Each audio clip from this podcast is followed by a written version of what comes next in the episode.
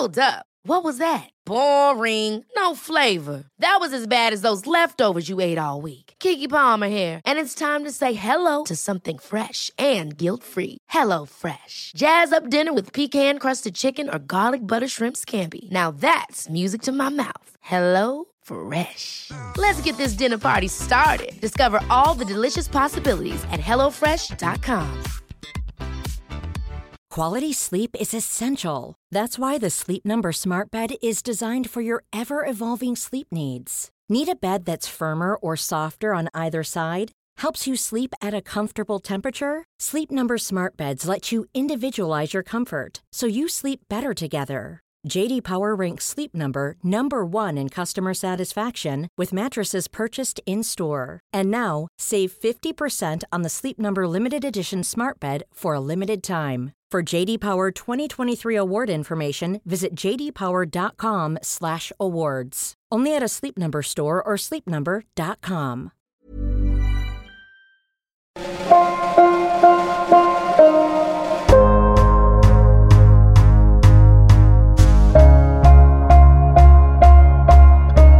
Radio Westeros, episode 38 Myths and Legends of the East. Hello, and welcome to Radio Westeros. I'm Lady Guinevere in Boston. And I'm Yoke Boy in England. And thanks so much for tuning in today. We have lined up an episode on the legends of the East, which is the third and final part of our Legend series. If you haven't checked out the Northern and Southern Legends episodes yet, today's episode will work fine as a standalone. And today we'll be looking at legends from across the Narrow Sea, although more often than not, they made their way across to Westerosi shores at some point in history. And this gives us a great opportunity to tie the discussion on Eastern legends to the history of Essos, so there'll be plenty of focus on the three pivotal migrations to Westeros of Andals, Rhoynar, and Valyrians. Yes, so an undertone of Essosi politics, history, and migration to underpin the episode today, beneath the discussion on legends such as Garin the Great and Nymeria of the Rhoynar. And we'll also have Hugor of the Hill of the Andals, a prominent figure for followers of the Seven who some say aided him in person. Then we'll divert to a very detailed look at the legend of Azor Ahai and Lightbringer and how pervasive this tale has been in Essos. Also, expect a discussion on the morality of sacrifice following a line by line analysis of the tale. Yes, so some Azor Ahai there. We know you love that kind of discussion. But we'll also consider the Qartheen tale of the birth of dragons, and noting mention of a cracked moon in each tale, ponder how the two could relate.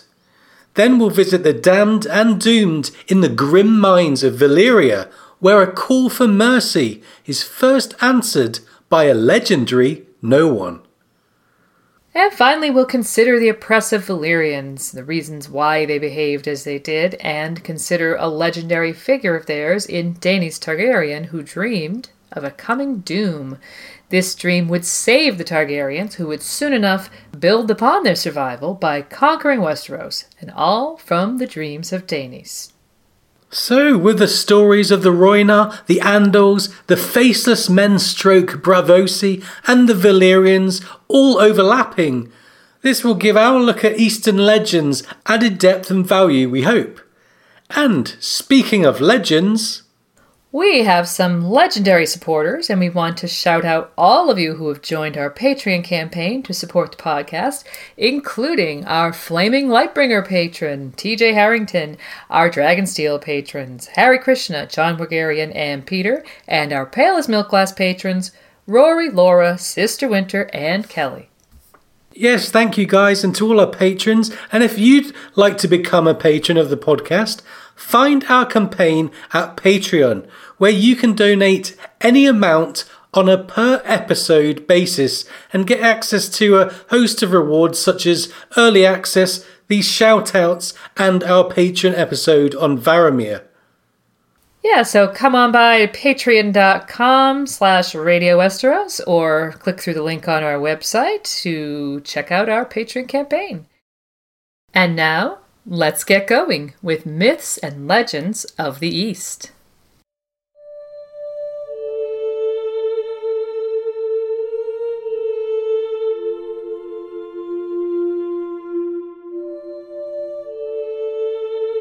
The Rhoynar had grown rich off the bounty of their river.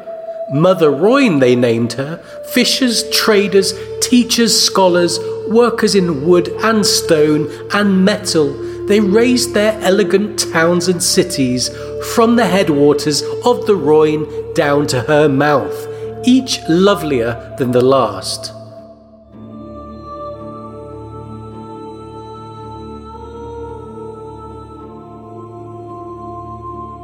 At the end of our Southern Legends episode, we featured a section on Nymeria and assessed her as a legend from the Dornish perspective. Here we can offer some continuity as we explore the Rhoynar legends and consider Nymeria's exodus from the Essosi perspective. Here we now have the opportunity to look at the issues behind the 10,000 ships legend, what happened before Nymeria headed for Dorne, and to consider another Rhoynish legend in Garin the Great. Both figures are part of the overarching story of the last great migration into Westeros, and so there will be a neat overlapping in this telling. But to understand Garin and Nymeria, we must first understand the Rhoynar. The River Rhoyne is known to be the mightiest in the world, and in the time after the decline of the Giscari Empire, the Rhoynar prospered along its banks.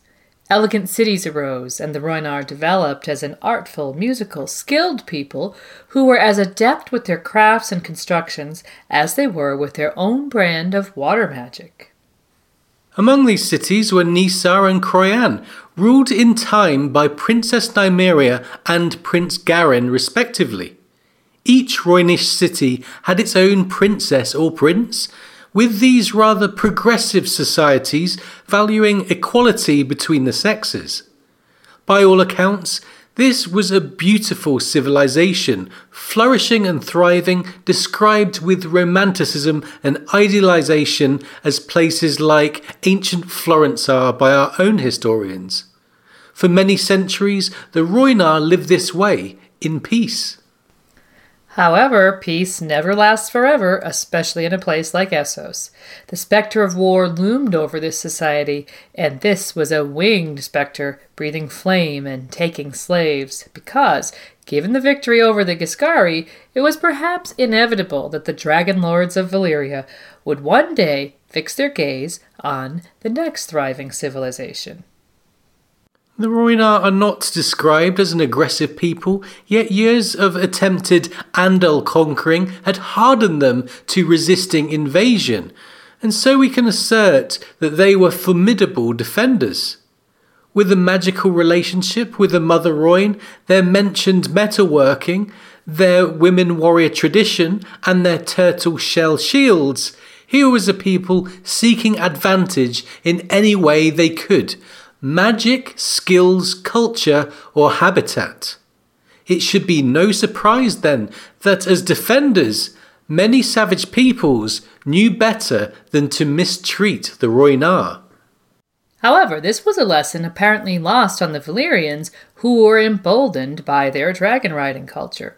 The Rhoynar showed no ambition to expand their own empire, yet the myriad of Valyrian outposts did.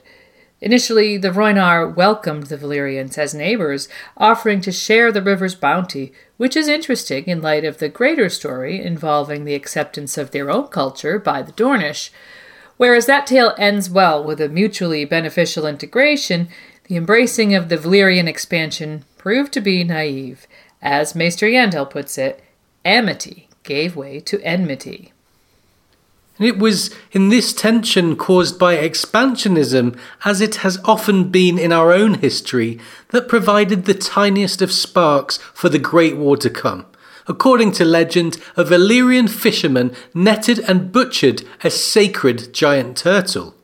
The first Turtle War began, and that name might at first seem like George's commentary on the sometimes rather trivial nature of initial sparks that have caused mass wars, Yet for the Rhoynar the turtles were sacred, perhaps indicating religious intolerance from the Valyrians.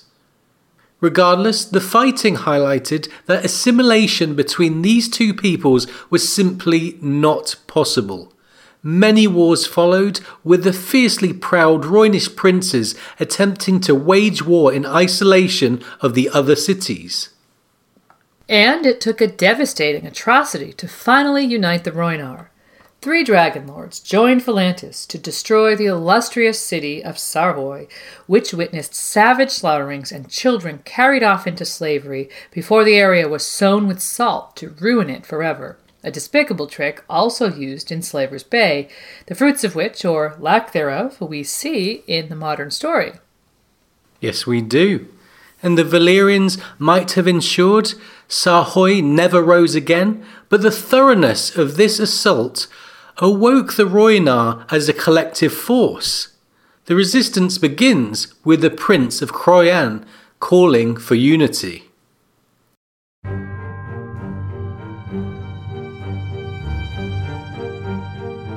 We shall all be slaves unless we join together to end this threat, declared the greatest of them, Garin of Chroyane. This warrior prince called upon his fellows to join with him in a great alliance to wash away every Valyrian city on the river.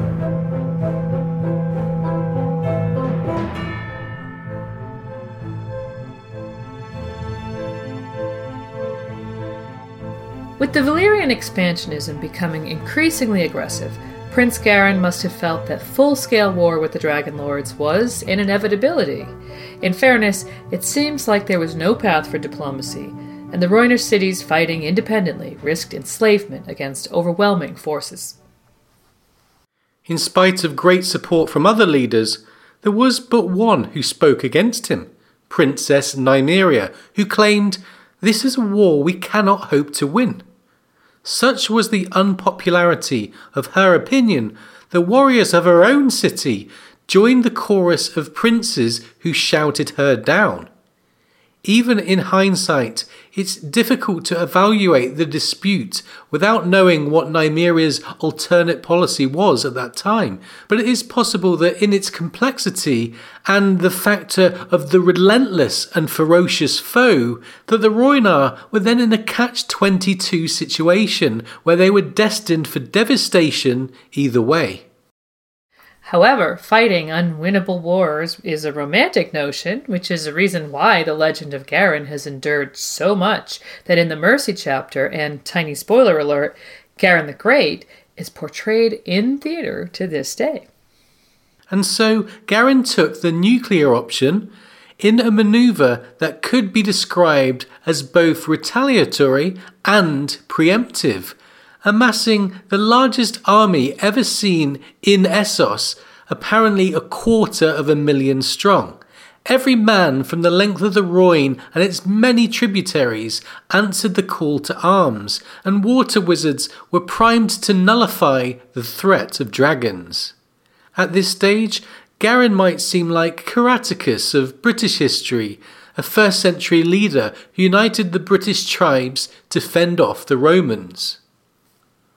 And in story, we might think of Mance Rayder uniting the Free Folk, or Loren of the Rock joining with Mern of the Reach to oppose Aegon Targaryen. The story doesn't go well for any of these men, nor does it for Garin. He began by smashing every Valyrian settlement in his march down the river, and then took Selhorys and Valysar, with their magicians creating great waterspouts, archers killing two dragons, and in spite of heavy burning losses, Garin took Volon Therys. It was then that he was named Garin the Great by his men, but glory was short lived. In a bold move, he marched on Volantis, who refused to engage his host. Instead, they appealed to the freehold of Valyria.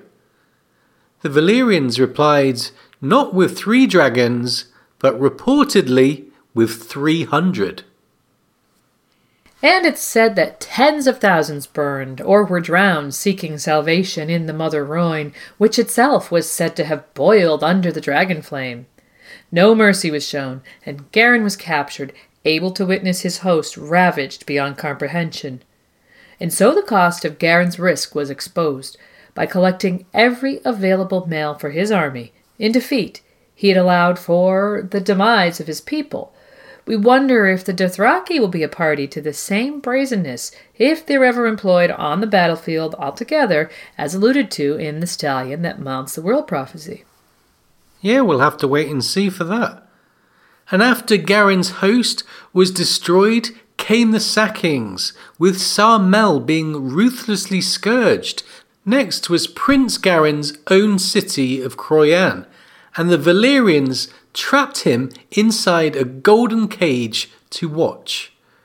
The cage was positioned to see the remaining women and children enslaved remembering Garin's initial motive for waging war was to avoid this very enslavement. Whether that became a self fulfilling prophecy or if it was inevitable anyway is an interesting question. Yet what's certain is that Garin's foolhardiness in becoming the aggressor at least hastened Valyria's conquering and motivated its totality. It's with this hindsight we can wonder where Nymeria's caution would have led us.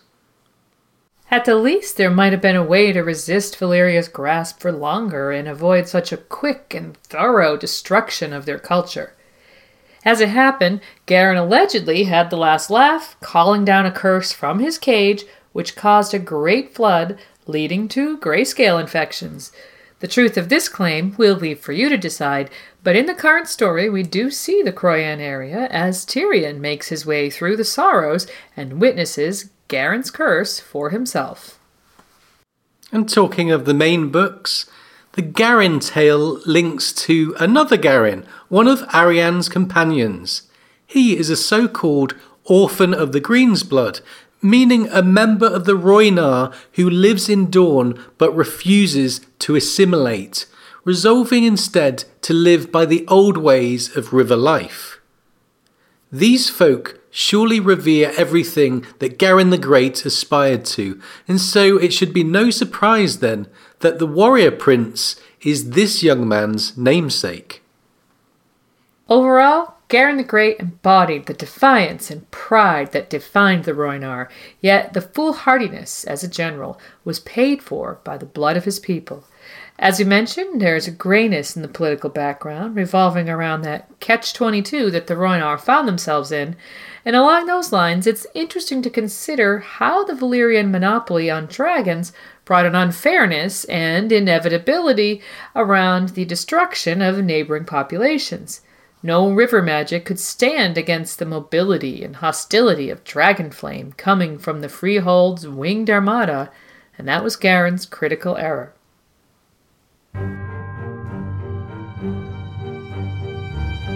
Higher on the Rhoyne, in Ny Sar, Princess Nymeria soon received news of Garin's shattering defeat and the enslavement of the people of Chroyane and Sar Mell.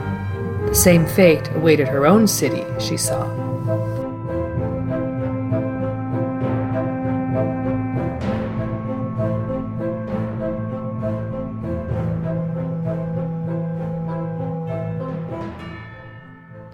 Princess Nymeria can't have had much time to think when Garin's forces were obliterated and Chroyane devastated. As before, her people were in a double bind, though the time for caution and diplomacy that she'd spoken for was well and truly past. With the same motives as Garin to protect her people from enslavement, Nymeria aimed to flee the Flight to Garin's Fight. The Rhoynar were a population assimilated and bound to life in their particular habitat, masters of their beloved Rhoyne. We think George designed them this way on purpose as to make their eventual displacement all the more heart wrenching. With the men all but dead, it was women and children who filled every available boat, the legend of 10,000 ships might be exaggerated, but bear in mind the collection also included rafts and pole boats. And the impromptu exodus faced immediate and severe problems. from the jaws of one hell to another. Many vessels weren't seaworthy, causing either sinking, loss, or retreat into the arms of slavers. Another dilemma was the fact that the Rhoynar were aimless. They sought provisions at the Basilisk Isles, where pirates united to burn two score ships and take the passengers as slaves. And the Corsairs returned to offer Nymeria a settlement on the Isle of Toads, so long as she provided children as regular human tributes. With a defiance that seems typically Rhoynish, she refused to sell out her own people. Instead, she headed for Sothoryos, where the Rhoynar would attempt to settle. Only desperation could have led them this far south, as the continent was notoriously inhospitable. And there were riches to be found in Sothoryos, yet it wasn't worth the cost of the discomfort. Disease, fevers, plagues, boils, and sores manifested amidst the oppressive environment where dangerous animals, slavers, and wild natives all took their toll. Remembering the Rhoynar were river people, these local rivers proved perilous and deadly. It must have seemed as if every part of nature was feeding off them. And after a year, a settlement was found empty similar to the disappearance of the English Roanoke colonists during the New World expeditions. So, Nymeria renewed her exodus. And Naath was next, where at least they were welcomed by the peaceful locals. However, visitors to the island have to contend with the deadly butterfly fever disease, which does a great job keeping slavers off the island. Unfortunately, it also seems to have overcome the Rhoynar, who tasted the mortal illness and retreated back to the sea. And Nymeria then led her people to the Summer Isles, where Walano quickly became known as the Isle of Women. With a poor yield of food, the Rhoynar now suffered starvation on this stony isle. The yearning for a past life was attractive for those losing faith in their leader, so some left for the Mother Rhoyne, only to meet a predictable and unfortunate fate of slaughter or enslavement. And it's difficult to say how scared and lost these people must have been at this point. They had endured unimaginable suffering since their fathers, husbands, and lovers had first been annihilated by Dragonflame. After the slavers, disease, famine, and all the unspeakable pain, fear, and uncertainty they had undergone, they looked to their leader for what must certainly have been a final roll of the dice. Unfortunately, Nymeria rolled towards Dorne. We covered some of Nymeria's Dornish exploits in our Southern Legends episode, but to briefly round off the story here, Mors Martell married her, and the Rhoynar managed to assimilate into the Dornish culture, with Nymeria burning her fleet to declare this permanence. This alliance provided cultural boons for the area, and soon Mors and Nymeria were conquering Dorne. The immigrants and hosts found a mutually beneficial way to live, and Nymeria had a profound and lasting effect on Dornish culture, making her one of the most influential rulers in the entire history of Westeros. The story of the Rhoynar and their asylum seeking is harrowing and distressing, but through persistence and perseverance in the face of seemingly insurmountable odds, hope and happiness prevailed. So goes the last great migration from Essos to Westeros, although Daenerys and a huge host might soon be sailing west as well. She would do well to learn from the trials and tribulations of Princess Nymeria, who escaped slavery to become a ruler and whose 10,000 ships will be legendary forevermore. As for the fate of the original antagonists, the Valyrians, we'll discuss their comeuppance later in the episode. Next, we'll take a trip to Andalos with Hugor of the Hill.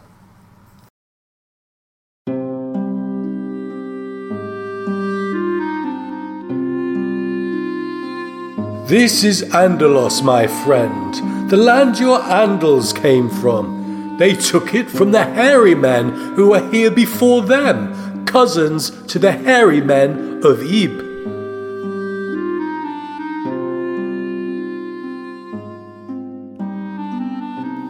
Pass through Andalos and Tyrion's point of view in A Dance with Dragons, albeit the southern marches, which are called the Flatlands.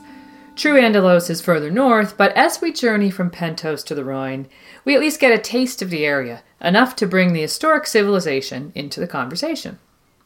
And just as the civilization of the Rhoyne is a shadow of its former self, so is Andalos, whose name reveals this as the home of the Andals, that is, before they struck west and invaded Westeros.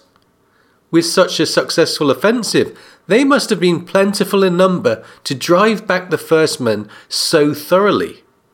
Armed with superior weaponry, namely iron blades, and infused with the love of their faith, the Seven, the Andals stormed through Westeros. And thankfully, Dance with Dragons offers an origin story that endeavors to explain both the Andal civilization and their faith, and the rather succinct tale revolves around the legendary Hugor of the Hill. From his title, the hill refers to Andalos itself, with this northeastern area of Essos being notably hilly.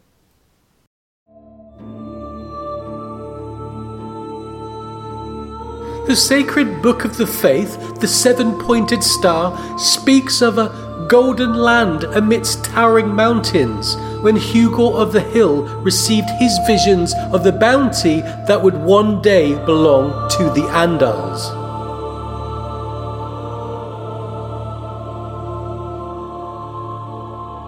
So it's implied Hugor was the first king of the Andals who received his crown from the father himself.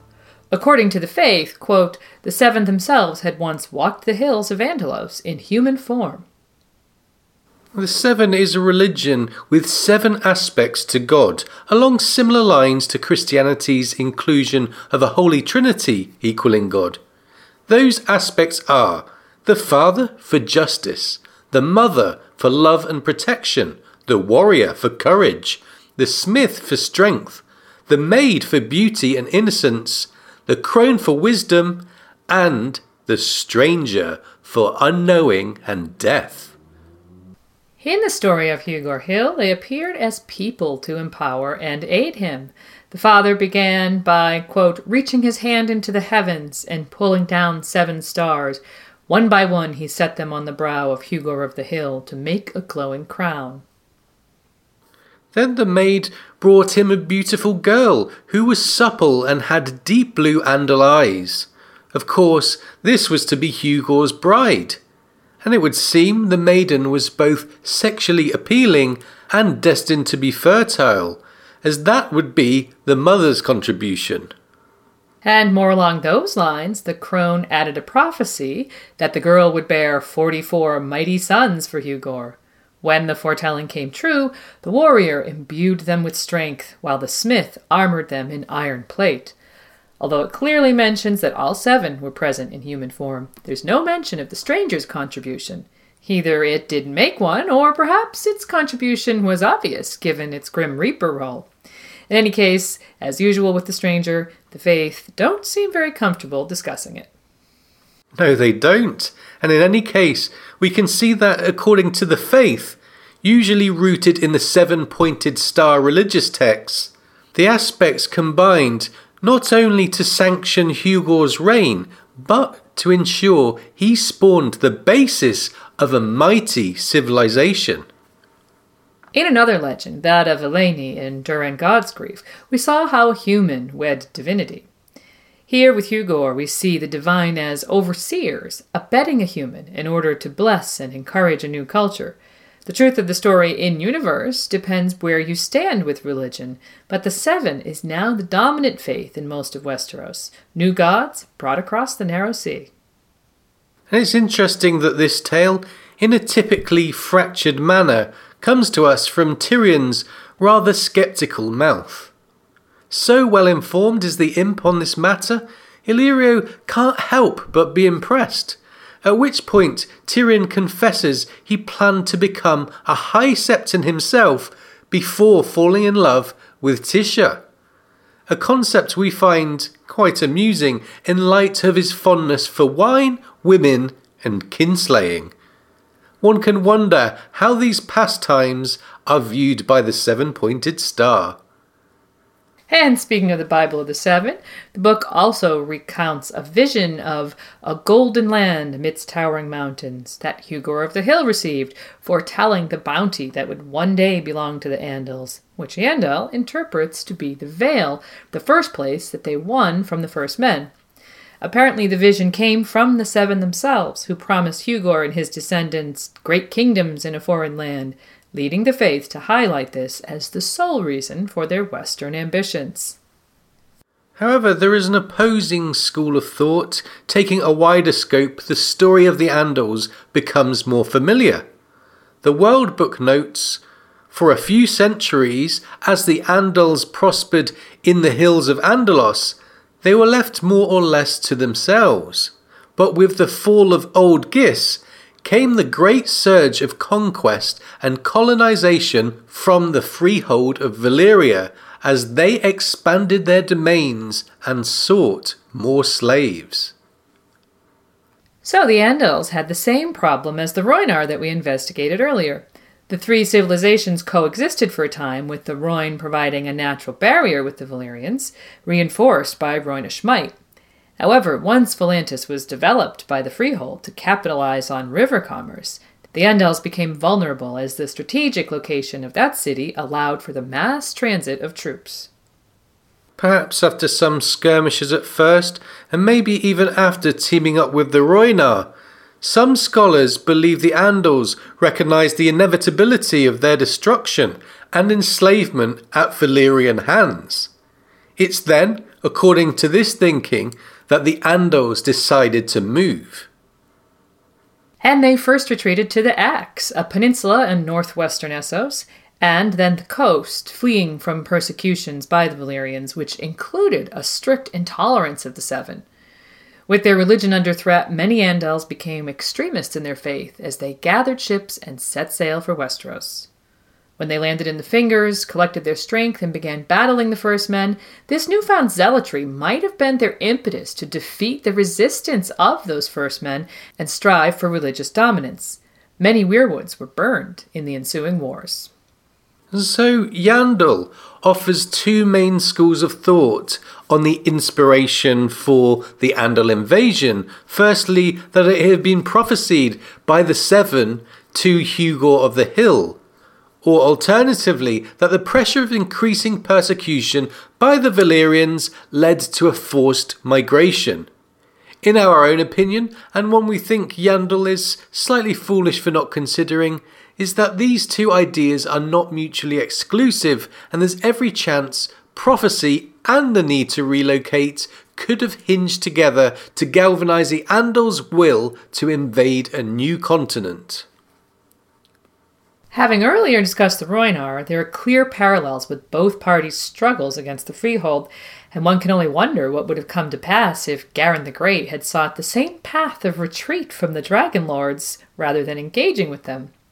Hindsight is 2020, of course, and the Rhoynar were more bound to their environment than a people who might have had the word of God that their fate lay elsewhere. As it was, the Andals found their promised great kingdoms in a foreign land, were largely victorious against the First Men, and spread the faith of the Seven far and wide.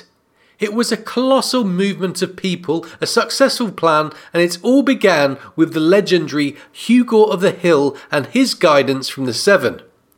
Whatever the truth of the legend, it's the belief in it that has become an important part of Essosi and Westerosi culture, helping to shape countless lives since. And incidentally, there might be grimmer information on Hugor from Pentoshi lore. They were a group of swan maidens, which means women who could turn themselves into swans, who lured travelers to their deaths. A man named Hewko, who led the Andals at that time, found the Swan Maidens and killed seven of them. Not, however, for their crimes, but simply as a sacrificial offering for the seven. Yandel notes that Hewko could be translated as Hugor. As we saw with Garth Greenhand in Southern legends, there are sometimes dark, lesser spoken undercurrents to these old legends, revolving around human sacrifice. And next, we have another Eastern legend that's both dark and light and has spread far and wide. As we investigate the tale of Azor Ahai. Ever catch yourself eating the same flavorless dinner three days in a row? Dreaming of something better? Well, HelloFresh is your guilt free dream come true, baby. It's me, Keke Palmer. Let's wake up those taste buds with hot, juicy pecan crusted chicken or garlic butter shrimp scampi. Mm. Hello Fresh. Stop dreaming of all the delicious possibilities and dig in at HelloFresh.com. Let's get this dinner party started. Life is full of what ifs, some awesome, like what if AI could fold your laundry? And some, well, less awesome, like what if you have unexpected medical costs? United Healthcare can help get you covered with Health Protector Guard fixed indemnity insurance plans. They supplement your primary plan to help you manage out of pocket costs. No deductibles, no enrollment periods, and especially no more what ifs. Visit uh1.com to find the Health Protector Guard plan for you.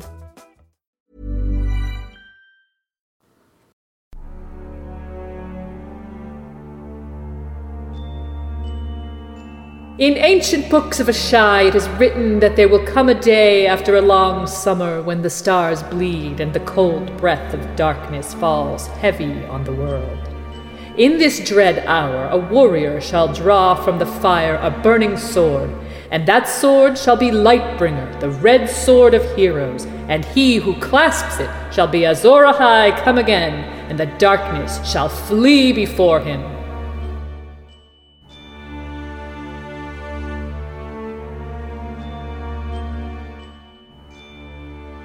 As in the quote we just heard, Azor Ahai Reborn is foretold to have a huge role to play in the latter parts of the series.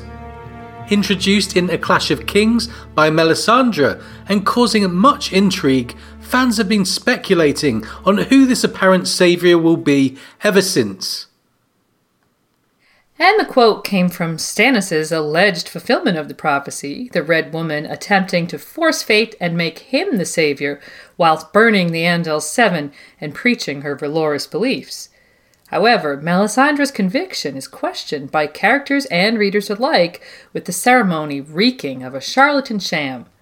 There's also evidence creeping into the text that seems to support Daenerys Targaryen or Jon Snow, which are held in far higher regard by fans than Melisandre's assertions. And we evaluate the evidence for these characters being Azor Ahai Reborn in our prophecy episode, that's episode 21.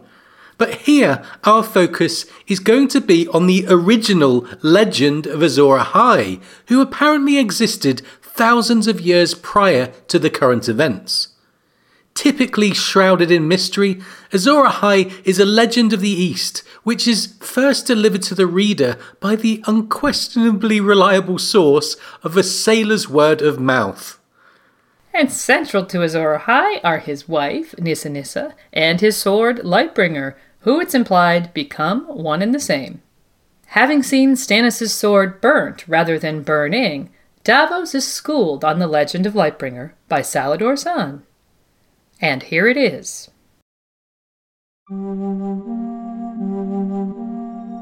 Do you know the tale of the forging of Lightbringer? I shall tell it to you. It was a time when darkness lay heavy on the world. To oppose it, a hero must have a hero's blade, oh, like none that had ever been. And so, for thirty days and thirty nights, Azor Ahai labored sleepless in the temple, forging a blade in the sacred fires. Heat and hammer and fold, heat and hammer and fold, oh yes, until the sword was done. Yet when he plunged it into water to temper the steel, it burst asunder. Being a hero, it was not for him to shrug, so again he began. The second time it took him fifty days and fifty nights, and this sword seemed even finer than the first. Azor Ahai captured a lion to temper the blade by plunging it through the beast's red heart. But once more the steel shattered and split. Great was his woe, and great was his sorrow then, for he knew what he must do. A hundred days and a hundred nights he labored on the third blade, and as it glowed white hot in the sacred fires, he summoned his wife. Nissa Nissa, he said to her, for that was her name, bare your breast, and know that I love you best of all that is in this world. She did this thing. Why, I cannot say. And Azor Ahai thrust the smoking sword through her living heart. It is said that her cry of anguish and ecstasy left a crack across the face of the moon, but her blood and her soul and her strength and her courage all went into the steel. Such is the tale of the forging of Lightbringer, the red sword of heroes.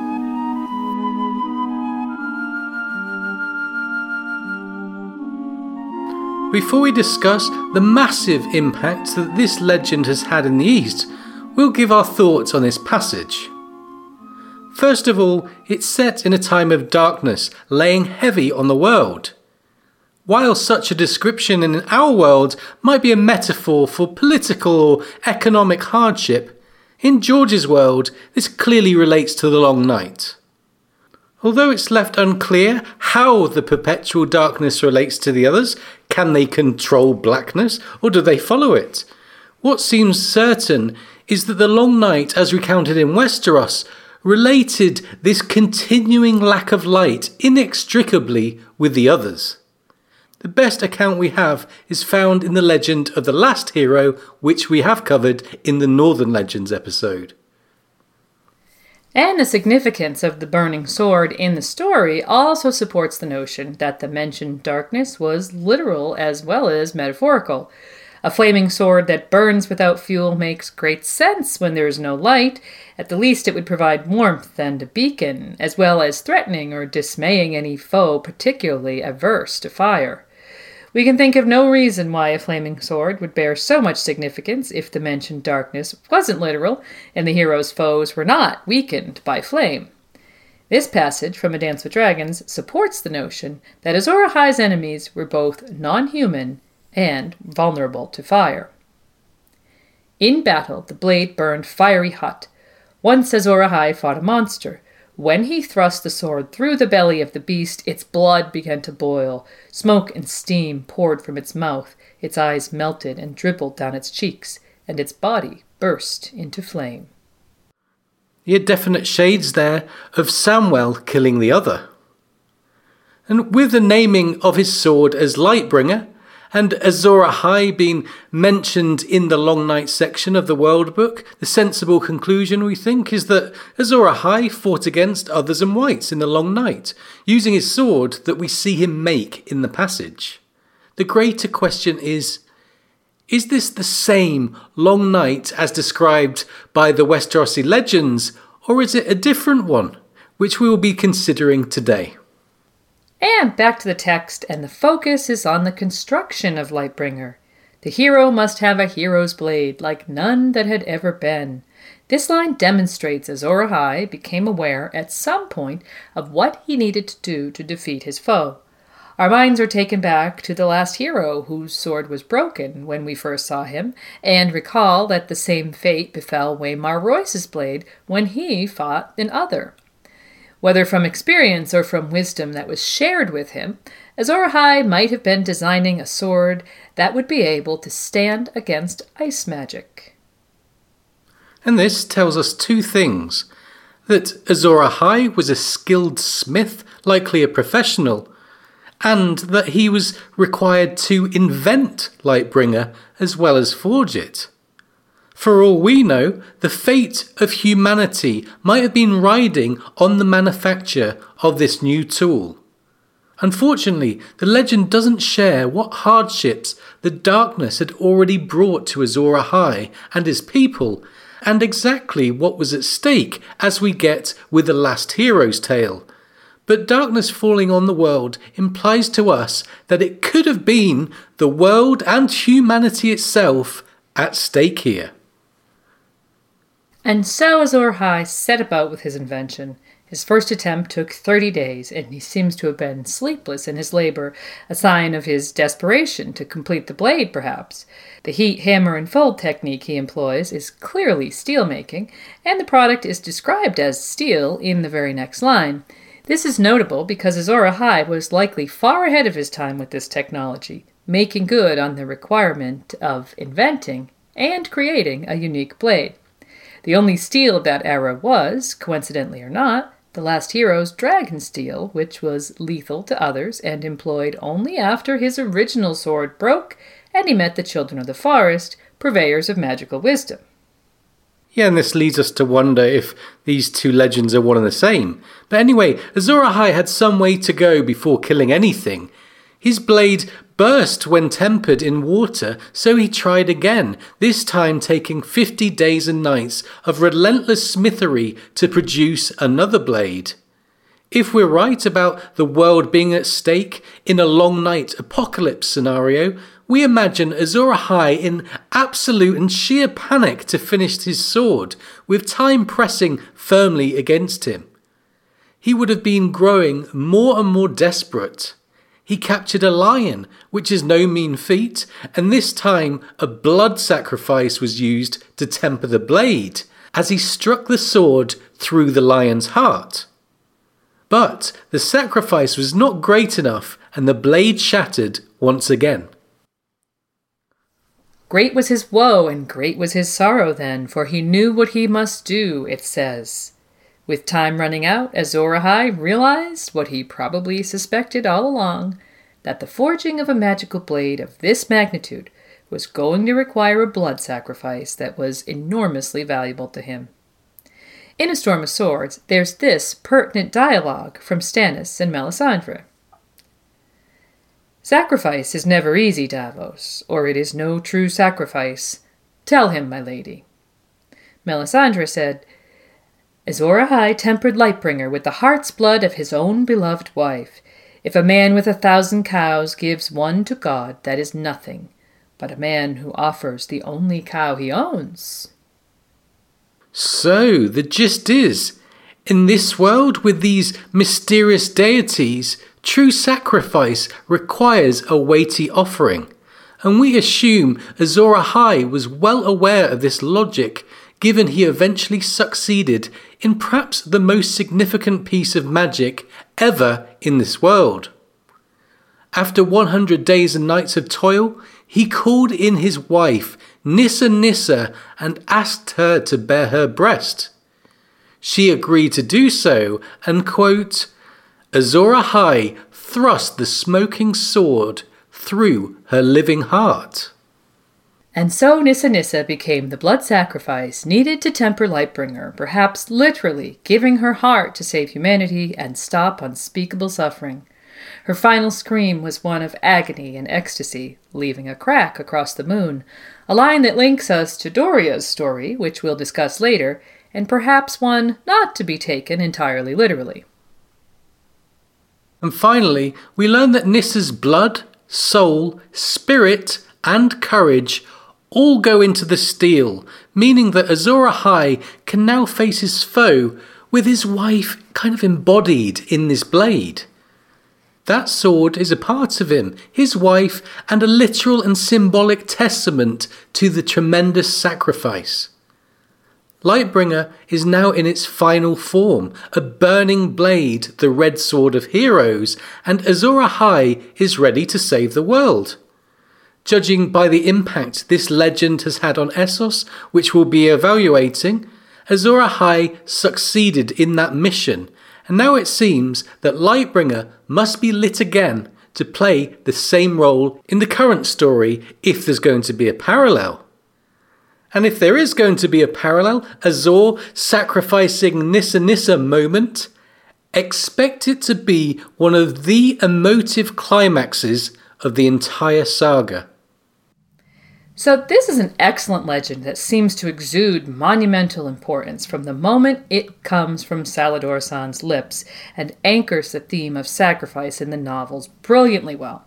Speaking of which, despite being named as a hero repeatedly, there are those who think Azor Ahai was some kind of nutjob psychopath because he killed his wife, and removed from context, we can see why. In its context, though, we see reason to disagree with this outlook, and the discussion is one we're sure George would be glad we're having. Yes, I'm sure he would.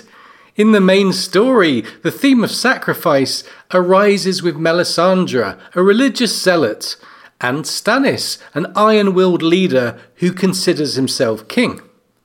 The former knows how to corrupt the latter, and it's not long before they are all colluding in a plan to burn young Edric Storm, Stannis' own nephew.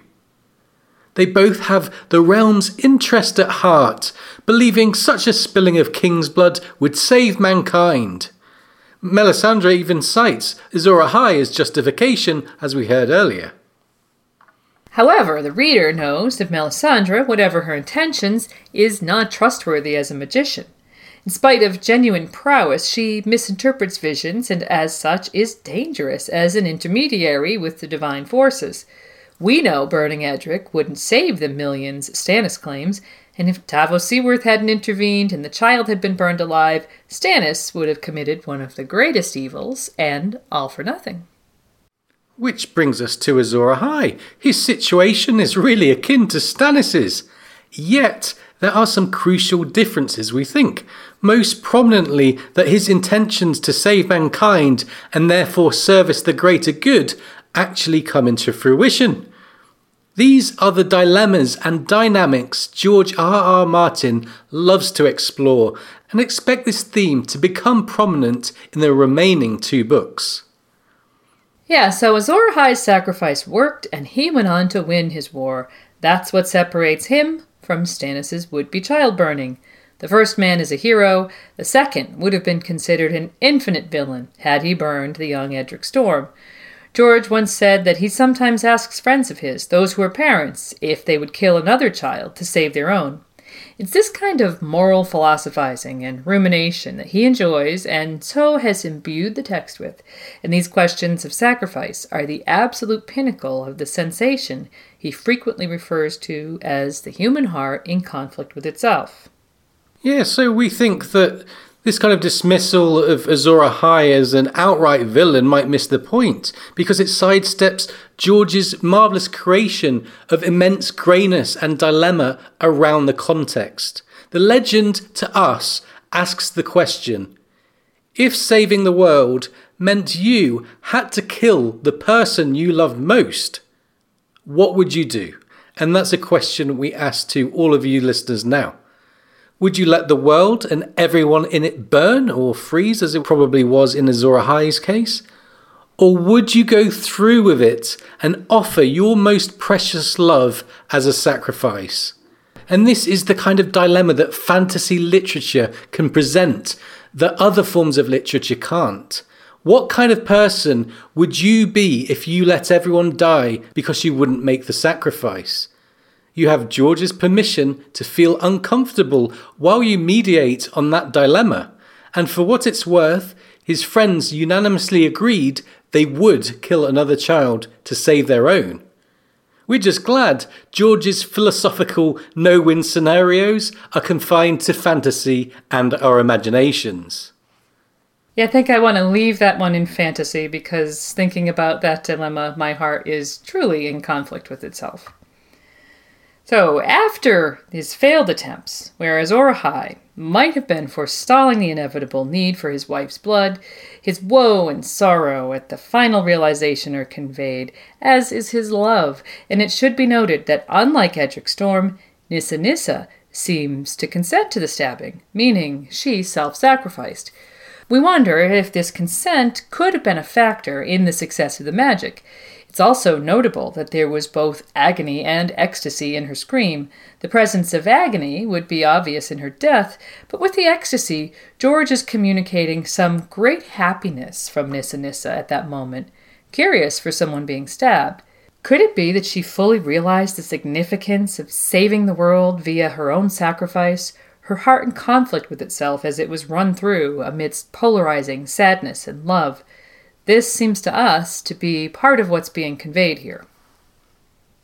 And finally, Nissa's essence is noted to become the blade, and Azor Ahai might well have used it to defeat the others and, like we said, save the world, bringing light and warmth back to a ruined civilization. Here, George has added a dash of romance to the sacrifice, and if you find that tasteless, then take it up with him. But we think it's his clear intention in this most unusual of moral contexts. And as you can tell, we find a spectrum of morality embedded in this story, revolving around a grand and extreme dilemma that could really only exist in fantasy, as well as an excellent framework for exploring the central theme of sacrifice both from a literary and morality viewpoint. Now, let's focus on the legend and its effect on Essos.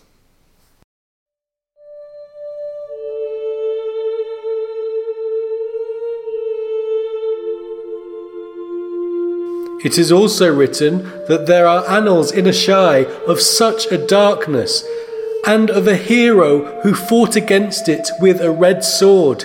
His deeds are said to have been performed before the rise of Valyria in the earliest age when Old Gis was first forming its empire.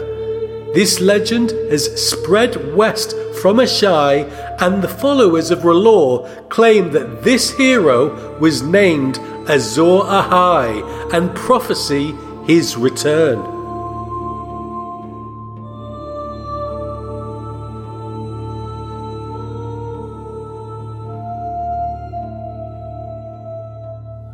As mentioned by Melisandre, and again in the World Book, as we just heard, the legend of Azor Ahai comes from the mysterious city of Asshai at the edge of the known world to the east. However, there seems to be evidence of localized versions of the tale all over Essos, underlining how monumental this man was to culture across the eastern continent. In the World Book it says, How long the darkness endured, no man can say, but all agree that it was only when a great warrior, known variously as Hyrkoon the Hero, Azor Ahai, Yin-Tar, Neferion, and Eldric Shadow Chaser arose to give courage to the race of men and lead the virtuous into battle with his blazing sword Lightbringer that the darkness was put to rout, and light and love returned once more to the world. So, a collection of names are given for Azor Ahai, and at first glance they might seem random. However, on closer inspection of the World Book, we can identify their culture of origin and so visualize an Azor Ahai map of Essos. So in the far eastern Asshai, we have Azor Ahai. As noted, he forged a magical burning blade and fought against the darkness. Of significance is the Jade Compendium, a book written by Colloquo Votar following his travels around the Jade Sea, which neighbours Asshai. The book collated legends including unique accounts of Azor Ahai. Next, we have the name Yin-Tar, which we can attribute to both Yi Ti and the preceding mythical civilization of the Great Empire of the Dawn. Yi Ti is a nation and region of great history which lies west and up the coast from Asshai, sharing the Jade Sea. We can guess that Yin-Tar relates to Yi Ti because their capital city is called Yin. The World Book also gives us this information from the aforementioned Jade Compendium. Votar recounts a curious legend from Yi Ti which states that the sun hid its face from the earth for a lifetime, ashamed at something none could discover, and that disaster was averted only by the deeds of a woman with a monkey's tail. So, the sun hiding its face for a lifetime. By now, this should be familiar. It evokes the long night, remembering old Nan's description that there came a night that lasted a generation. Notice how different locations have differing ways of describing the same thing, and as we'll see, a common theme is to have their own interpretations of how the darkness was overcome. Yi Ti was preceded by the great Empire of the Dawn, and so Yin-Tar might have been their hero. The Empire worshipped the gods, including the Lion of the Night and the Maiden Made of Light, which seem like gods of day and night, also metaphors for life and death. In a time of political turmoil, their Amethyst Empress was murdered by her own brother in an act known as the Blood Betrayal. He took control of the empire and began a reign of terror that apparently included all manner of taboo practices, from despicable magic to cannibalism. And in response to this horror, the Maiden of Light turned her back on the world, and the Lion of Night, quote, came forth in all his wrath to punish the wickedness of men. Just like with Ti, we have another clear allusion to the long night.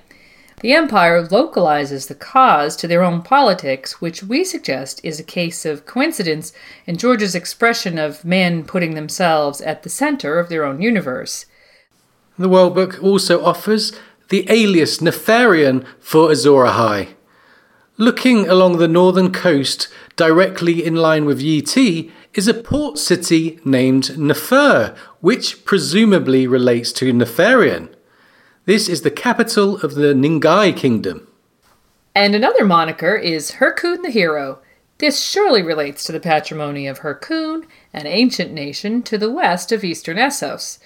The accompanying picture in the World Book depicts Hyrkoon exactly how you would imagine Azor Ahai, with Lightbringer in hand, and the naming of the patrimony of Hyrkoon suggests that they are claiming descent from this hero. And the final name, Eldric Shadow Chaser, is an outlier in that it doesn't seem to have any grounding in Eastern Essos. Curiously, it sounds decidedly Western, perhaps suggesting Andal origin, Remember that Andals would have been in Essos then? And it's notable that others are described as shadows from the very first prologue. So, east of the Bone Mountains, which serve as the great geographical and cultural divider in Essos, we have the Far East, a place which demonstrates evidence of the long night and Azor Ahai in all directions. Little darkness having befell this region, just as it did in Old Nan's tale of northern Westeros, is overtly communicated to us by George. What might be more obscure is Azor Ahai's influence west of the Bone Mountains. Yeah, first of all, there's the Rhoynar around their pervasive river. Explorer Lomas Longstrider encountered descendants of the Rhoynar who told tales, quote, of a darkness that made the Rhoyne dwindle and disappear, her waters frozen as far south as the joining of the Selhoru. They also claim the sun only returned when a hero convinced Mother Rhoyne's many children, lesser gods such as the Crab King and the Old Man of the River, to put aside their bickering and join together to sing a secret song that brought back the day. So, here once again, a depiction of the long night with a localized explanation as to the cause and a hero saving the day.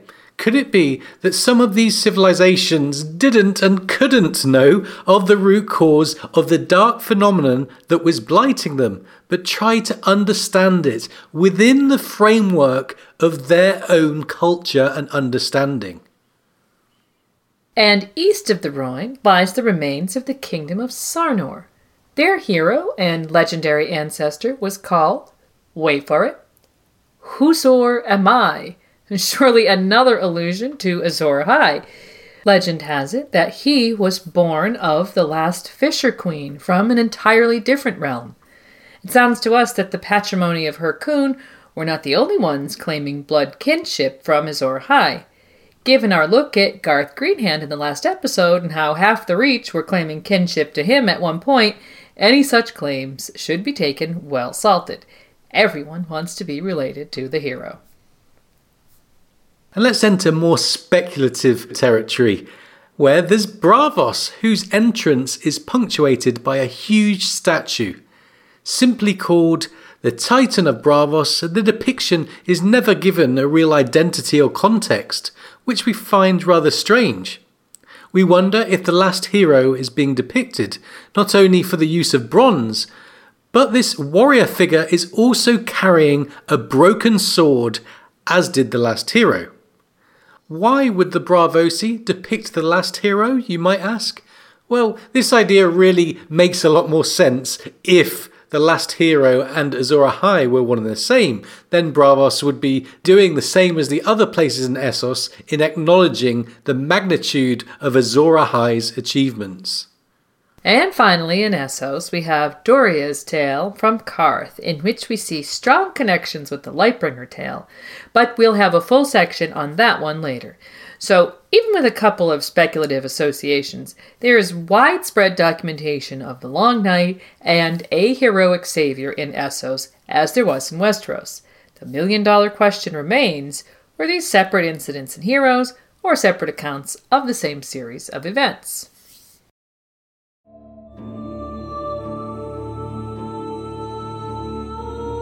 It is also from these histories that we learn of the long night, when a season of winter came that lasted a generation, a generation in which children were born, grew into adulthood, and in many cases died without ever seeing the spring. Indeed, some of the old wives' tales say that they never even beheld the light of day, so complete was the winter that fell on the world.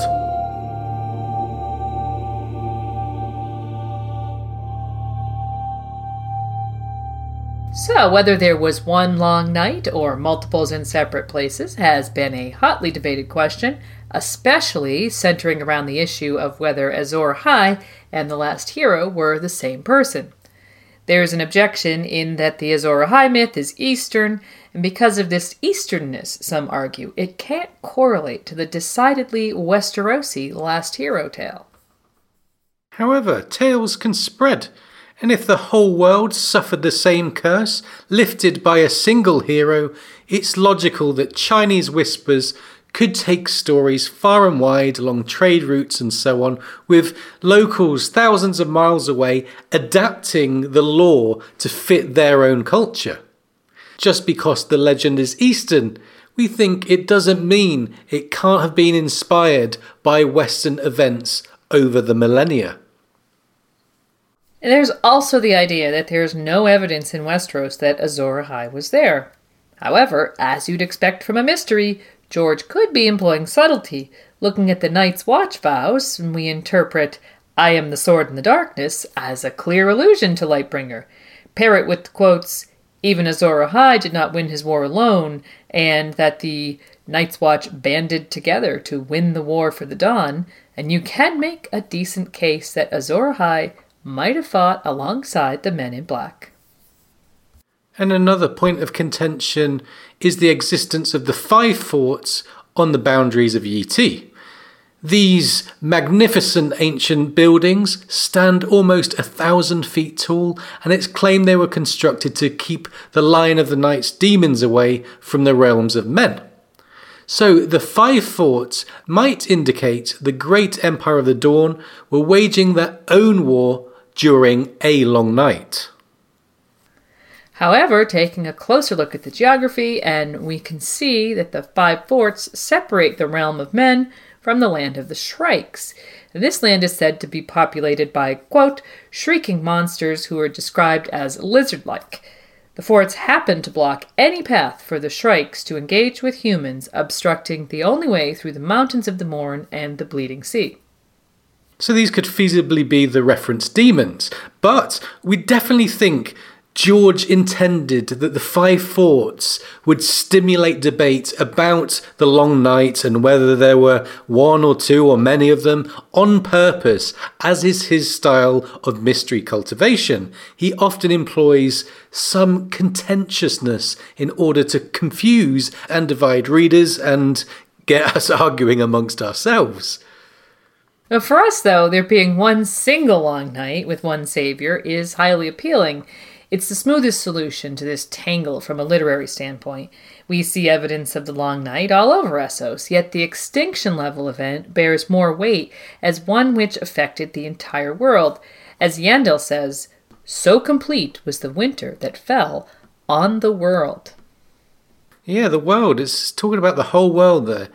As we've said, a confused Essos trying to make sense of a, an incredible catastrophe that blighted them all, but originated and ended thousands of miles away, could feasibly lead to the variety of similar yet localized legends we've seen today.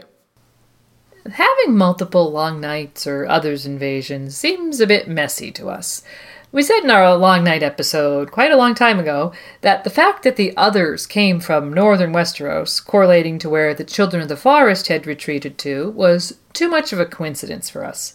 With multiple Long Nights, we would have to have the others or their ilk being created multiple times, half a world away, and despite evidence of children in Essos, neither of us really favor that idea. It seems to us like a solitary dark miracle that they came into existence, whatever the specifics. And as well as two or more tribes of others being created and multiple long night events, there would also have to be multiple saviour figures. For us, a far cleaner solution is that this was all the same event and the world has a shared mythology as a result. And a reveal that Azor was in fact the last hero would be an intriguing moment for readers. But nobody's doubting the World Book when it says Azor Ahai, Hyrkoon the Hero, Yintar, Neferion, and Eldric Shadow Chaser were one hero with many names. And given how well their stories fit together, the last hero could well be another. We know the last hero, with a broken sword and unable to stand against the others, found the children. The next thing we know, he's slaughtering others with his unique magic blade. So, what happened in between and how the last hero got that sword is a mystery, but there does happen to be a very similar legend that we looked at today where a man makes a unique sword to fight the darkness. We did discuss in our Legends of the North episode if these tales were chapters of the same story. Hero needs blade, hero makes blade, hero defeats foe.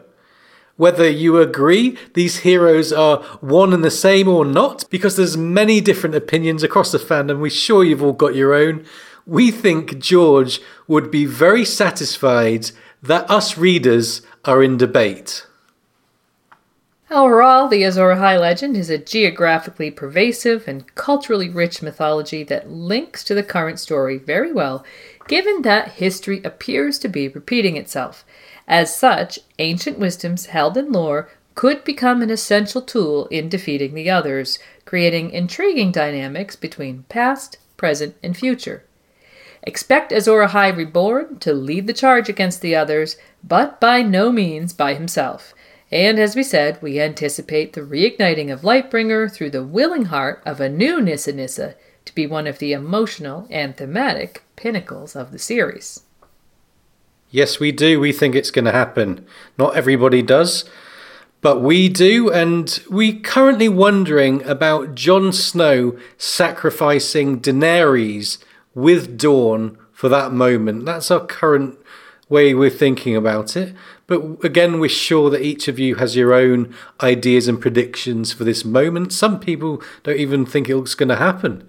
But this is a sure sign that George's mystery writing is doing what it should. Everyone's got their opinions on Nissa Nissa and Azor Ahai. And anyway, earlier we mentioned Doreah's story about the cracked moon. Given we see shades of Azor Ahai there, we're going to have a look at that one next.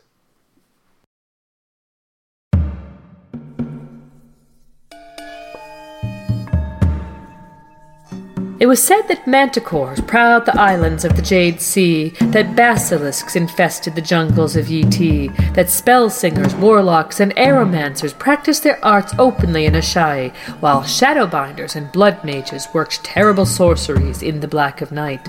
Why shouldn't there be dragons, too? No dragon, Irri said. Brave men killed them for dragon, terrible, evil beasts. It is known. It is known, agreed Jhiqui. A trader from Qarth once told me that dragons came from the moon, Blonde Doreah said. In A Game of Thrones, and unlike her brother Viserys, Daenerys begins to bond with the Dothraki.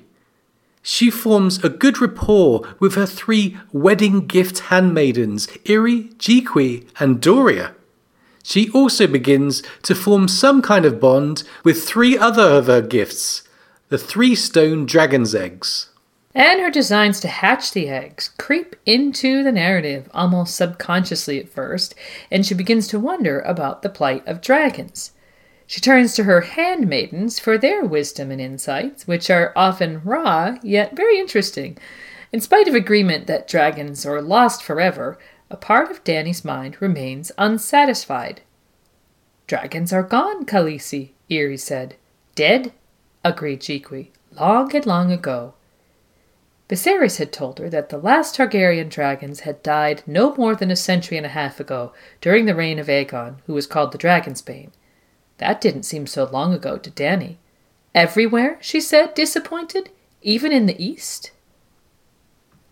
With Irian Jhiqui agreeing that the demise of dragons is no loss given their inherent evil, as they see it anyway, Doreah brings legend into the discussion with an origin story all about dragons. Here's the passage.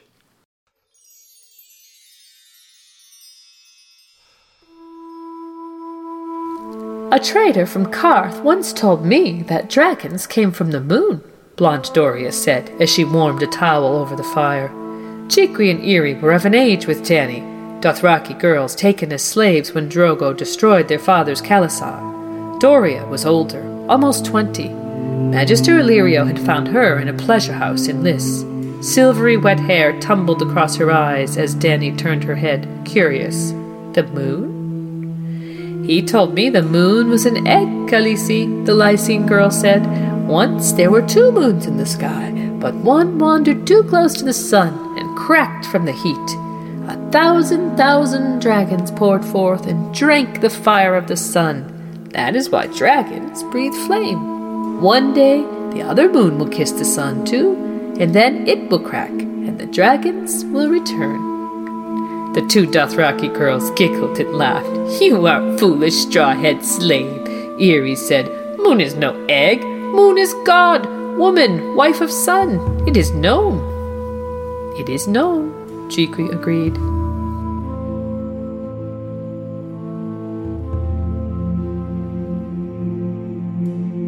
So, a really interesting legend with many different interpretations from the fandom, not surprisingly, and as ever, we'll break it down and share our own thoughts. The first thing to note is that it seems to come from Qarth, which is as east as you can get without being in the far east. And the tale revolves around an alleged second moon in the sky. It has a primitive, dreamy feel and perhaps shouldn't be taken literally. One of the moons was scorched by the sun and cracked. Out poured a thousand dragons, because that moon was, in fact, an egg. This sounds like a legend that tries to explain something that its authors simply couldn't understand. And the part where the dragons drink from the sun, hence the dragon flame, borrows off a rich tradition of fire acquisition legends from our own world, most notably Prometheus of Greek legend stealing the heavenly fire for humanity, enabling the progress of civilization. Then the tale turns prophetic as it predicts that dragons will return when the remaining moon is similarly scorched by the sun. The story, as it is, further centralizes the theme of Dany wanting to hatch her eggs, bearing in mind this tale was relayed after they were warmed by the sun. Her eventual hatching of them on the pyre was born of instinct, and Doreah's story, as well as dreams and other tidbits, contribute to her subconscious and her state of mind going into that miracle. However, no sooner is the tale told than Irri's remark causes the reader to immediately reevaluate what they've just read. She says, Moon is no egg, moon is God, woman wife of sun. It is known. And this really changes the complexion of the whole story, we think. Yeah, it seems that George wants us to view the tale again through Irri's lens. With the moons as wives and the sun as a husband, the story feels increasingly allegorical. We wonder if the story of a wife bursting into flames because of her husband seems familiar? Could this be a loose and primitive telling of the legend of Lightbringer, given what we've wondered about his sociocultural tendencies to understand major events in unique ways? So, in this interpretation, the first moon or wife was Nissa Nissa, the sun or the husband was Azor Ahai, and the dragons were a metaphor for the great fiery force of Lightbringer. The second moon being predicted to repeat the feat of bursting into flame would then be suggesting that there's another Nissa Nissa in the span of the books. And the fact that it's introduced in Dany's arc, we think, could be significant. And to support a sort of Nissa Nissa Reborn in the main story, we'll also highlight a direct link between the two tales. In this story of two moon wives, we get the first moon cracking from the heat of the sun, and when Nissa Nissa dies in the Azor Ahai tale, unleashing the fiery force, it says she, quote, left a crack across the face of the moon. One has to wonder why George left this subtle but clear link, which highlights the plausibility that one tale was adapted from the other. Given some Essosi believe the long night was caused by the emperor's actions, and others believe it was remedied by a crab and a tortoise singing a secret song together, we don't think it's too outlandish to suggest Doreah's story might be a primitive, devolved telling of the legend of Lightbringer. While we can't say it is known just yet, we do hope you enjoyed this look at the mysterious legend from Qarth. The tale of our beginnings. If you would be one of us, you had best know who we are and how we came to be. Men may whisper of the faceless men of Braavos, but we are older than the secret city. Before the Titan rose, before the unmasking of Uthero, before the founding, we were. We have flowered in Braavos amongst these northern fogs, but we first took root in Valyria amongst the wretched slaves who toiled in the deep mines beneath the fourteen flames that lit the freeholds nights of old.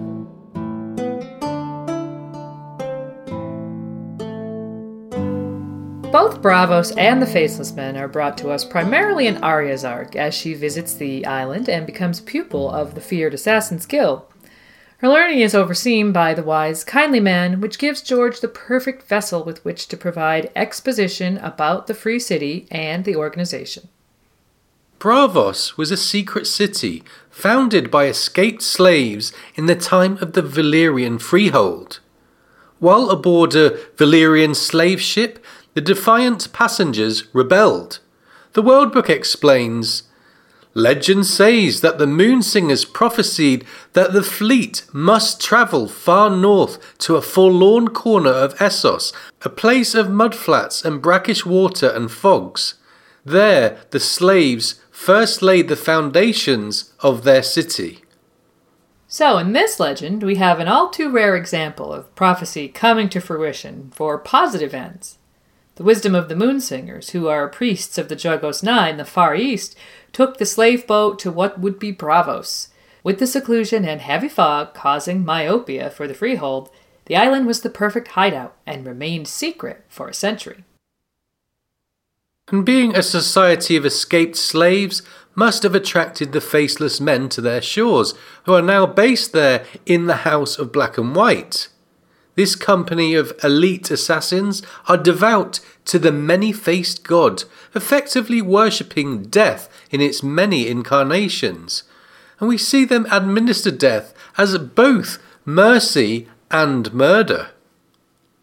Add in their use of glamoring, face changing magic, and their impeccable reputation, and altogether, the Faceless Men are a truly interesting organization, to put it mildly. As Arya begins on the road to becoming no one, the kindly man brings us yet more intrigue when he delivers the story of their origin and their legendary founder. Here's an excerpt.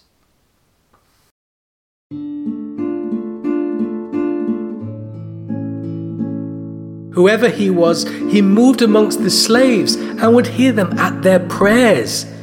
Men of a hundred different nations labored in the mines, and each prayed to his own God in his own tongue. Yet all were praying for the same thing. It was release they asked for, an end to pain, a small thing and simple. Yet their gods made no answer, and their suffering went on. Are the gods all deaf? He wandered until a realization came upon him one night in the red darkness. All gods have their instruments, men and women who serve them and help to work their will on earth. the slaves were not crying out to a hundred different gods, as it seemed, but to one God with a hundred different faces. And he was that God's instrument. That very night, he chose the most wretched of the slaves, the one who had prayed most earnestly for release and freed him from his bondage. The first gift had been given. He killed the slave? He should have killed the masters. He would bring the gift to them as well. But that tale is for another day, one best shared with no one.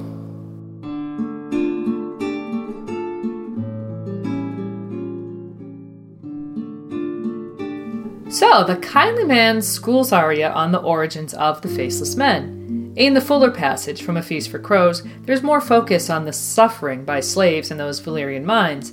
This underpins our episode perfectly, given what's been proposed about the Andal and Rhoynish migrations. We can see now that even in terms of slavery, being subjugated by the freehold could quickly turn into a living hell. Here, the notion of hell is quite appropriate for the descriptions of life inside the mines at the 14 Flames. Passages were dug through this volcanic underbelly deeper and deeper, becoming more inhospitable. The slaves' lungs seared amidst the impossible heat, the rocks beneath them burning through their footwear and scorching their feet, and hidden steam, boiling water, or molten rock often proved fatal hazards. And there were monsters lurking in the depths, too fire breathing fireworms who did not appreciate the presence of men in their habitat. Slaves forced to inhabit these areas perished quickly, underlining why war was incentivized for the freehold. Altogether, this was some of the worst treatment of people in the series, which is saying something. The Valyrians were despicable in their greed and contempt for basic decency and humanity. The suffering of these slaves is really unimaginable. Any notion of rebellion was contained by their master's sorcery. But from this burning toil came an alternative glimmer of resistance. The suicidal prayers of many men, begging for the same death but from a variety of gods, provided the impetus for the advent of the many faced God and the faceless men with a collective god of death being inadvertently worshipped, one man recognized it as a new god, the many faced god, and decided he would serve it as its instrument. And we can thus see why the faceless men are bound to their faith for evermore.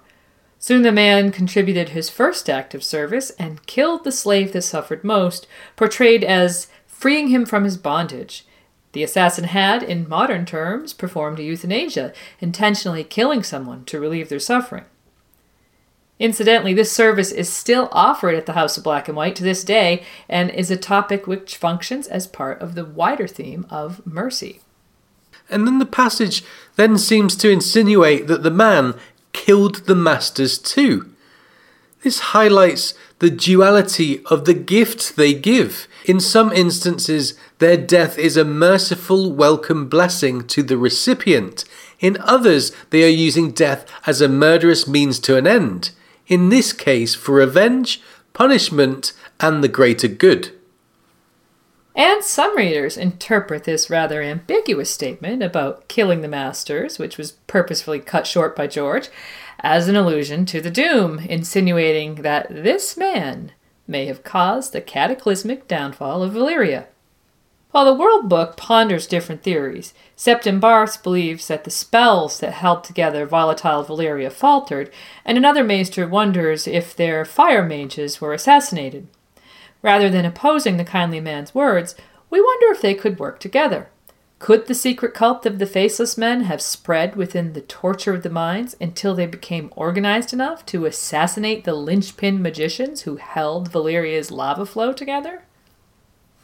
We think there's great poetry in the notion that Valyria was levelled by a movement whose origins lay in those hellish mines, where thousands of slaves perished for their master's greed. It would make a great story, we think. And let's hope that we can get more on that from the kindly man in the Winds of Winter. And regardless, the originator of the Faceless Men is a great legend so far, and of course, we all want to know who this man was, including Arya Stark. It says, Some say he was a slave himself, others insist he was a freeholder's son, born of noble stock. Some will even tell you he was an overseer who took pity on his charges. The truth is, no one knows. She is informed that the man was no one, and despite the speculation, the point is that it doesn't matter who he was. He was serving death when he gave his gifts, and Arya is learning she must become similarly selfless if she is to succeed in her training. A hidden sword and dreams of a wolf suggest to the reader that she'll always be Arya Stark. And overall, with this legend, George masterfully integrates intriguing backstory within Arya's training, giving us the history of a religion, the company, their ethics, and maybe, just maybe, a clue about the day the Inferno of the Mines came to the Masters in more ways than one.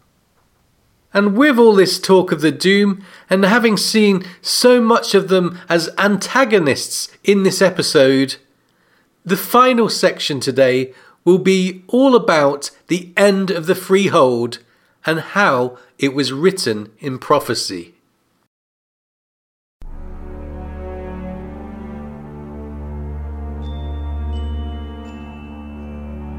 At its apex, Valyria was the greatest city in the known world, the center of civilization. Within its shining walls, two score rival houses vied for power and glory in court and council, rising and falling in an endless, subtle, oft savage struggle for dominance. The Targaryens were far from the most powerful of the Dragon Lords, and their rivals saw their flight to Dragonstone as an act of surrender, as cowardice.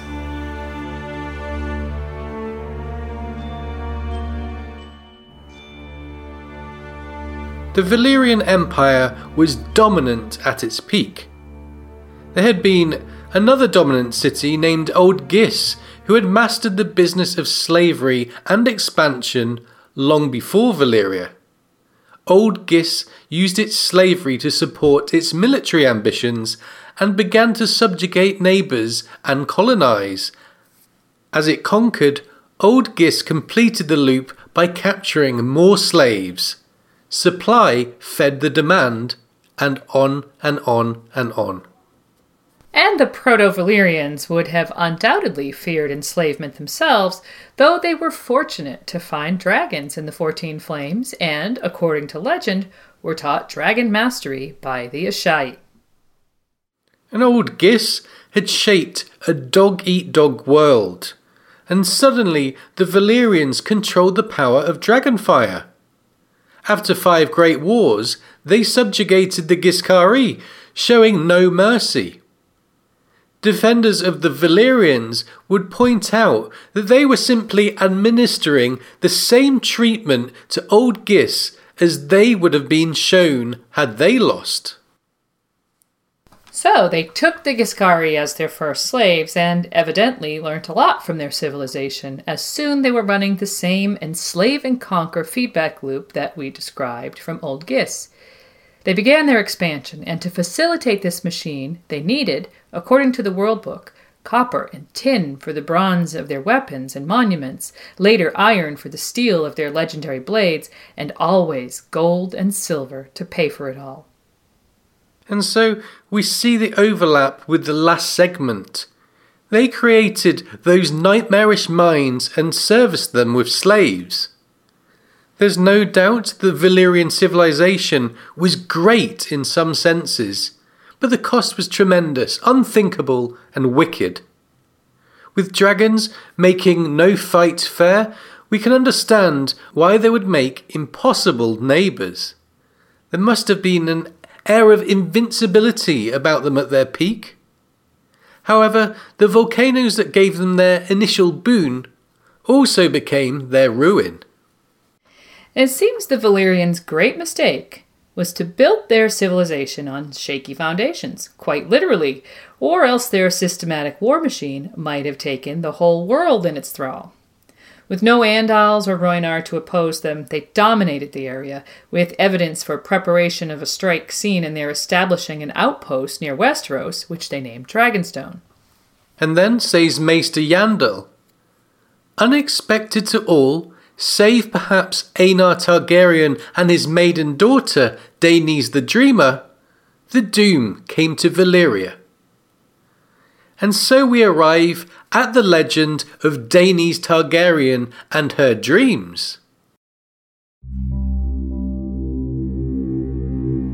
Lord Aenar's maiden daughter, Daenys, known forever afterward as Daenys the Dreamer, had foreseen the destruction of Valyria by fire. And when the doom came, twelve years later, the Targaryens were the only dragon lords to survive.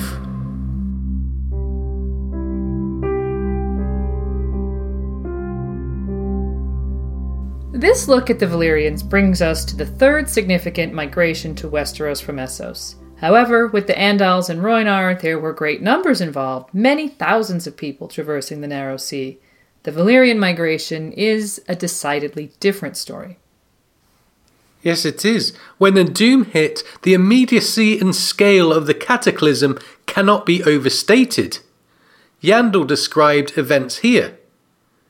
Great rents opened in the earth, swallowing palaces, temples, and entire towns.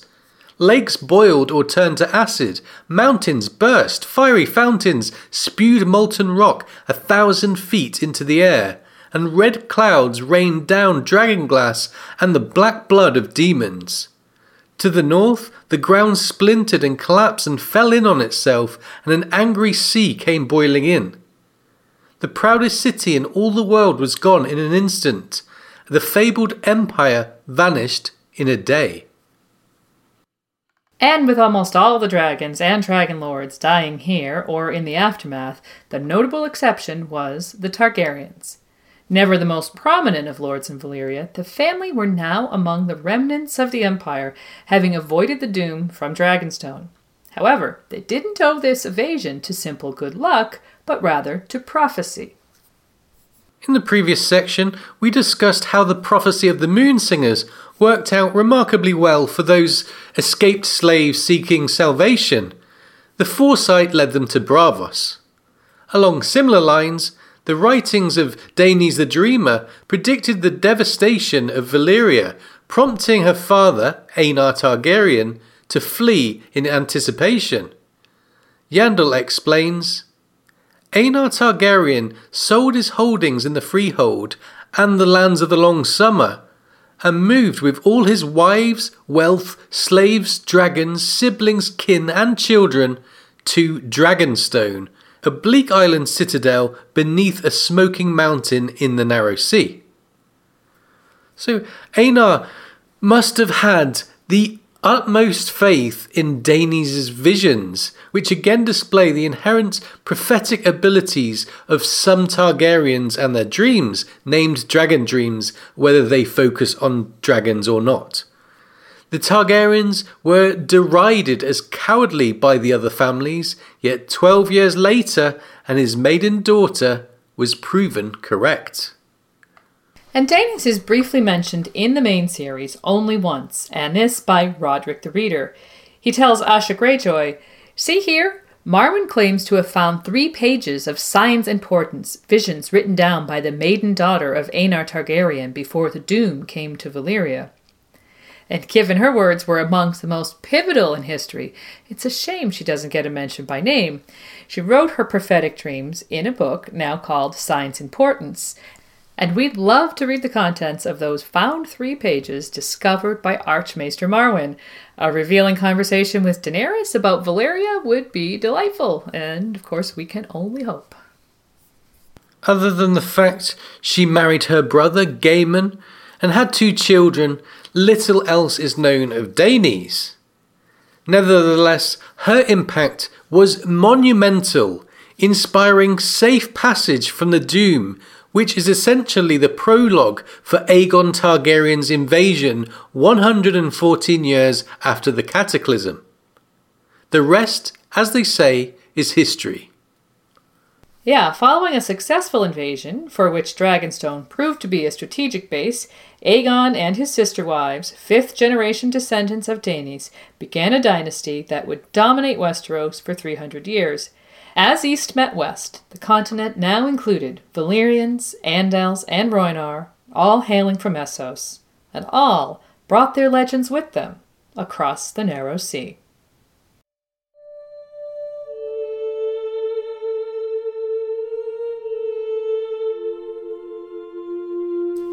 Thanks so much for joining us today. We hope you've enjoyed this installment of our extended look at the legends of Ice and Fire. And now it's time for us to give credit where credit is due.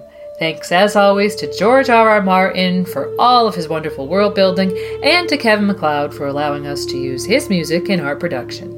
We also want to take a moment to thank those of you who help the podcast by donating via PayPal or helping to spread the word. Your support is important to us. And today we'll end with thanks to our patrons from the Valyrian Steel and Castle Steel levels. Consider being a patron of the podcast, and you could be hearing your name here too. Thanks to Patrick Silver Eagle, Pepper Nix, Dean, Josh, Alexis, Amber, Chris K, Marge of the Mage, Jessica, Joe, June, Kurt, Rusted Revolver, John H., Lady of the Frostfangs, William James, Sir Bobby the Knight, Thrower of the Valyrian Steel Chair, Maltude, Melitza, Yorland, JM, the Mad Maester of Castle Black, Oxheart, Eliana Targaryen, Casey, Boss, Aerodo, Lady Steelwind, Sharon of Littlefield, Sir Kobe of House Stonesmith, Words are Wind, Deeds are Stone, Joy, Whitney, Marcel, Matthew, Aaron, Sasha, Aileen, the podcast lawyer, and Lady Direliz of Castle Naki, the alpha patron.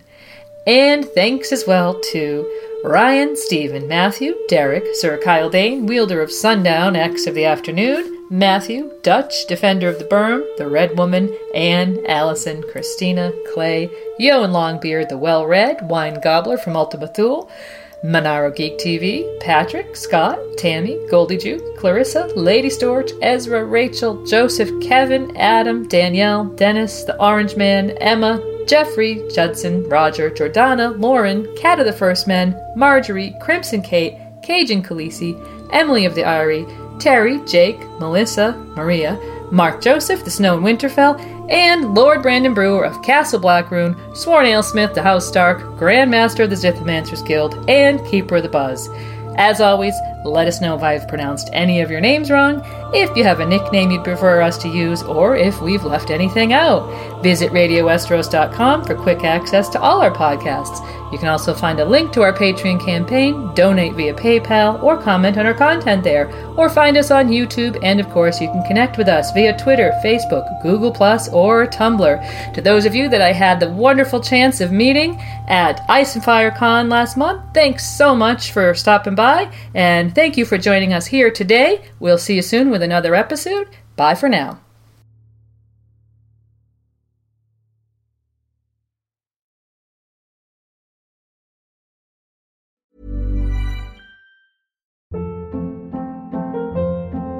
Hold up. What was that? Boring. No flavor. That was as bad as those leftovers you ate all week. Keke Palmer here, and it's time to say hello to something fresh and guilt-free. Hello Fresh. Jazz up dinner with pecan-crusted chicken or garlic butter shrimp scampi. Now that's music to my mouth. Hello Fresh. Let's get this dinner party started. Discover all the delicious possibilities at hellofresh.com.